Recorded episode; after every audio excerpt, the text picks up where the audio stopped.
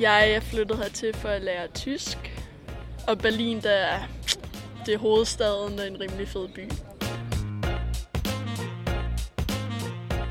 Jeg havde sagt til mig selv, at jeg ville bo i Tyskland, indtil jeg kan flyde noget tysk, men det kommer til at tage mange år. og så vil jeg gerne flytte til sådan Spanien for at lære spansk.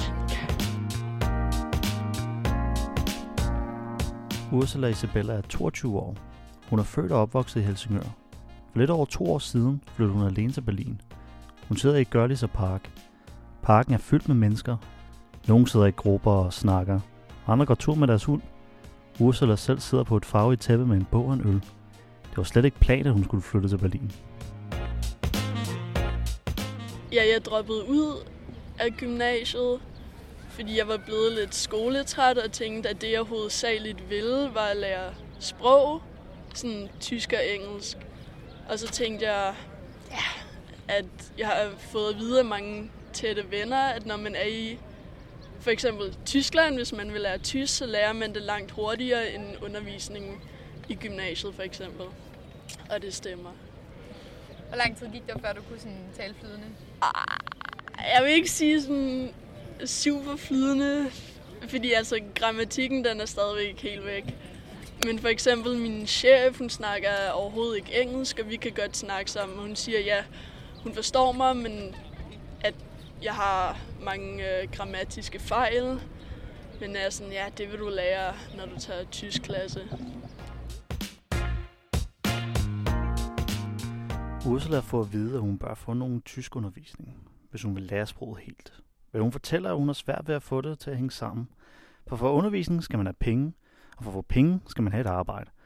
Og det er svært at finde tiden, siden at det er et fuldtidsjob. Jeg arbejder hovedsageligt, fordi at for at have tyskundervisning har man brug for penge, og for at få penge har man brug for et arbejde.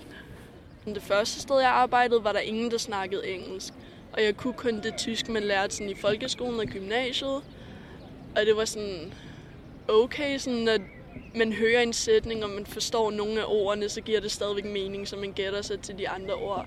Og når man kun snakker øh, med tyskere på det her arbejde, så er man tvunget til at forstå noget mere. Så det var sådan en rimelig god øvelse. Det tog et stykke tid for mig i starten at få venner, fordi jeg arbejdede et sted, hvor øhm, en uge skulle jeg arbejde fra 6 om morgenen til 2 om eftermiddagen, og så næste uge ændrede det sig til fra 2 om eftermiddagen til 10 om aftenen. Og det ændrede hver uge, så jeg kunne ikke rigtig gå til noget fast i min fritid, ellers ville jeg ikke dukke op hver anden uge.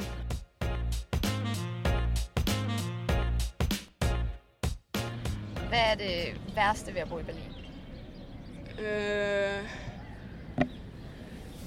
øh, for mig så er det, at der faktisk på den anden side er så mange udlændinge, så jeg lærer ikke så hurtigt tysk.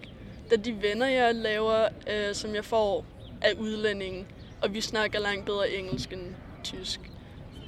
Hvor længe gik det så, før du ligesom følte dig sådan, altså virkelig godt tilpas her?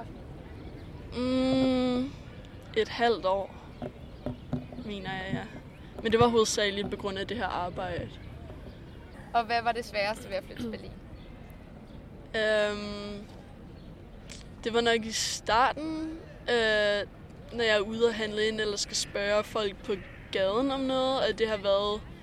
Der er super mange sådan, tyskere, der ikke snakker flydende engelsk, da alt er synkroniseret til tysk her, sådan i biografer, i nyheder, så de kan ikke specielt godt engelsk. Så det var nok det sværeste.